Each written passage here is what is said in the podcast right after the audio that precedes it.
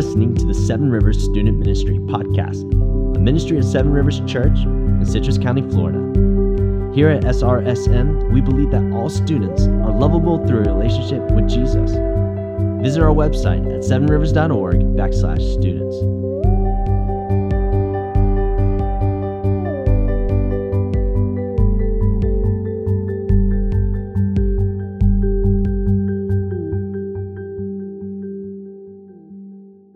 Hey guys, this is Mikey Puckett with Seven Rivers Student Ministry. You're listening to episode 16 There is Love.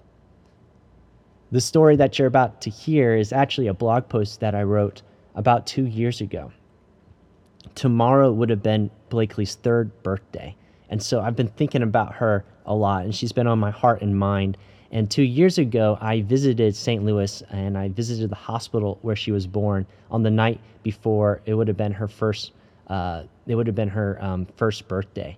Um, and so I wanted to essentially uh, read to you guys this little blog post that I wrote because I was reading it today and I just um, really felt like I wanted to share it. And so I want to share it with you guys. And Blakely really does embody this concept of by life or by death, a call to rejoice in suffering, because she did suffer a lot and she did go through a lot. Um, but she was filled with joy and she was given so much and she gave us so much even though she was suffering.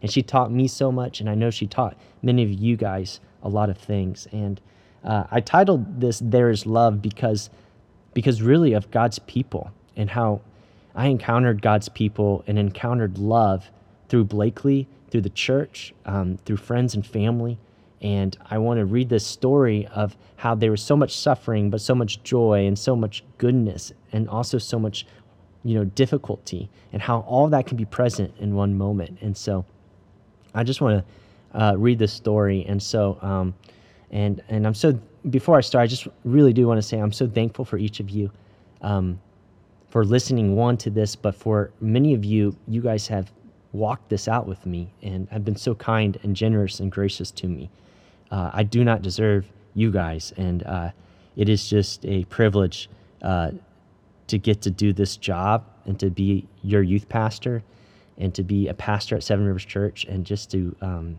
to share my story and so and to share my daughter uh, really to share my family and so I love each of you and I'm so grateful for you. So here is uh, a piece of my story. I'm writing this on the week Blakely was born one year ago, in the city where Blakely was born, and the house that Blakely first called home. There's a lot of Blakely filling my heart right now. I keep thinking I'm going to fly home tomorrow and see her. I keep thinking that she's only gone for a moment, but reality hits hard as the permanency of her death strikes my mind like a hammer on an anvil. Blakely is gone, and I hate it. I miss her, I love her, and I want her. Tonight at 12 a.m., I found myself sitting in the NICU waiting room at Mercy Hospital. This is the hospital where Blakely was born. It was a spur of a moment decision. I didn't plan it out or anything.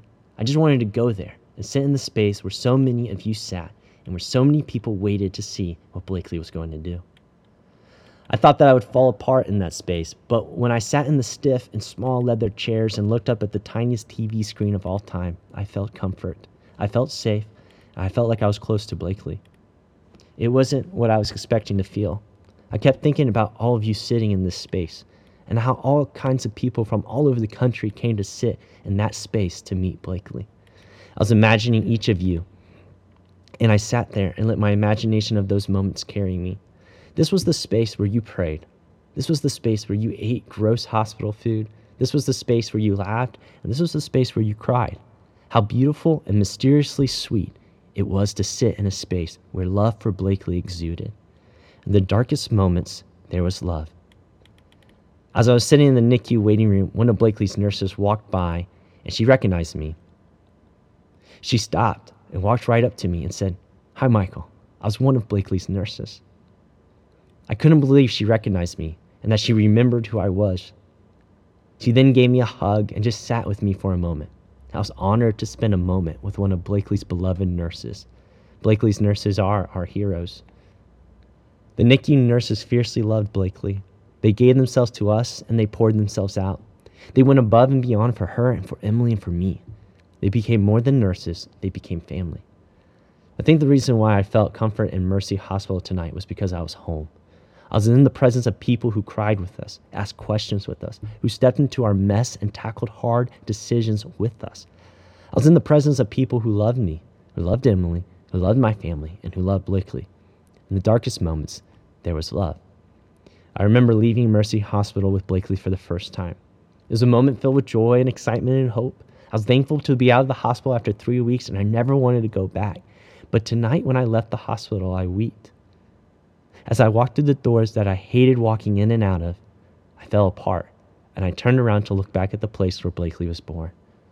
I looked up to the brightly lit Mercy sign and allowed tears to well up and fall to the pavement. I was overwhelmed by the feeling of love. I loved Mercy Hospital. I loved the nurses and doctors who loved us, and all I wanted to do in that moment was turn back the clock and walk back in.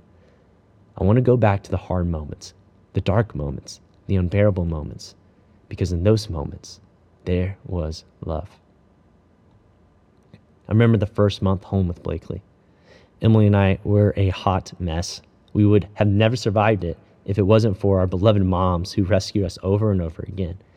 We were sleep deprived and our minds were being blown up by the copious amounts of medication and treatment that Blakely needed. We were hot messes and we were first time parents and we were losing ourselves in the chaos.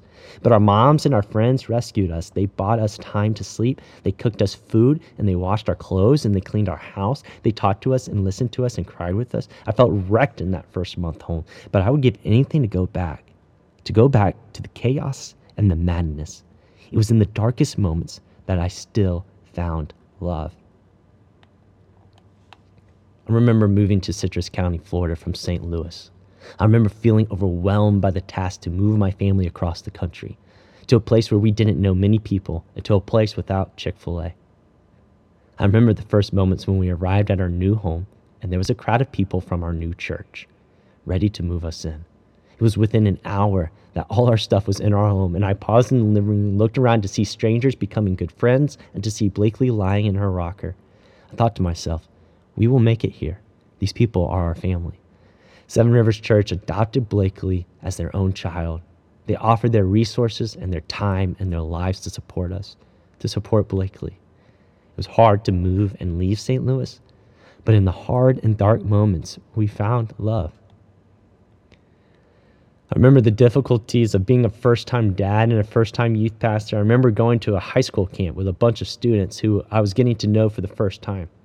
Blakely was having a hard week while I was gone. I felt torn up by being away from her. I remember sharing with these students about the pain I was feeling, and then, res- and then, they, and then they responded to my pain by drawing near to me.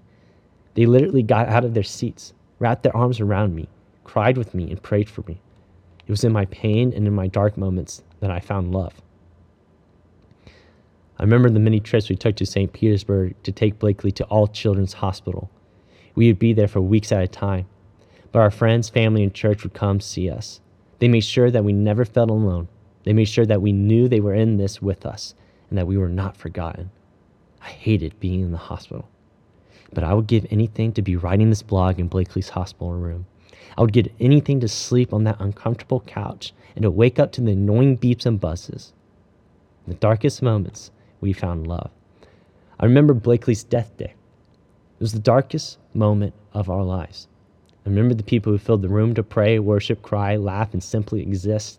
I remember the hugs and the kisses and the love that showered the room. I remember the final moments when doctors would take the tubes out. Instead of leaving the room, the doctor stayed with us. We held Blakely together in her passing moments as one family and the doctor was right there with us. She was not only with us, but she was weeping with us. She was loving us through the darkest of moments. In the darkest moments, there was love. When I first reflected on Blakely's death day, I was angry, and I still get angry. I was angry that I didn't feel God's physical presence in that moment. I was angry that it felt like He was really far away and I needed him to show up, and I needed him to show up in the flesh. I didn't want the Bible verses and the worship music in that moment. What I wanted was a physical God to hold me and cry with me. But what I felt was nothing. I was angry to have felt nothing. I was confused to have felt nothing. and I was scared by the fact that death is deeply, deeply and hellishly dark. I remember holding Blakely's body and feeling her empty weight against my chest. I hear I was holding Blakely's body, my beloved, my daughter, but I felt so far from her. I felt like I was being emptied out as I rocked her body back and forth with tears hitting her skin. In my heart, I was screaming, Where are you, Blakely? Where are you, my love? I knew she was gone, and with her passing, I thought that all my love had vanished. I thought that all meaning of life had disappeared. I felt like all that I knew and all that I thought no longer mattered, and I unraveled. One of the hardest things in Blakely's death was I failed to rescue her, to save her. I wanted to be a daddy who rescues and protects my family from pain, hurt, and even death. But instead, I had to tell Blakely that I couldn't do it. I had to tell my little girl that darkness is coming and I can't stop it. I had to tell her that the end is near and I can't save you. But I did get to love her. I did get to hold her and rub her head and wash her hair and speak loving truth into her ear. I got to be her daddy still, even though I was not enough. I still got to love her, even though I was not enough.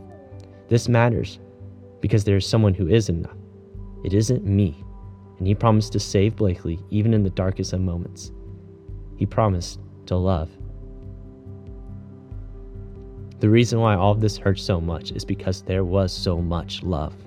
The reason why this pain is unbearable is because the love is unbearable.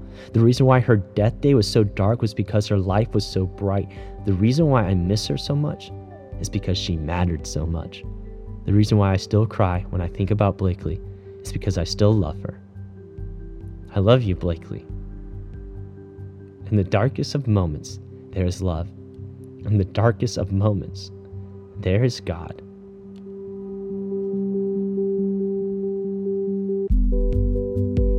Thank you for listening. If you would like to hear more stories and follow our devotions, you can go to www.sevenrivers.org backslash by life or by death. You are loved and you matter.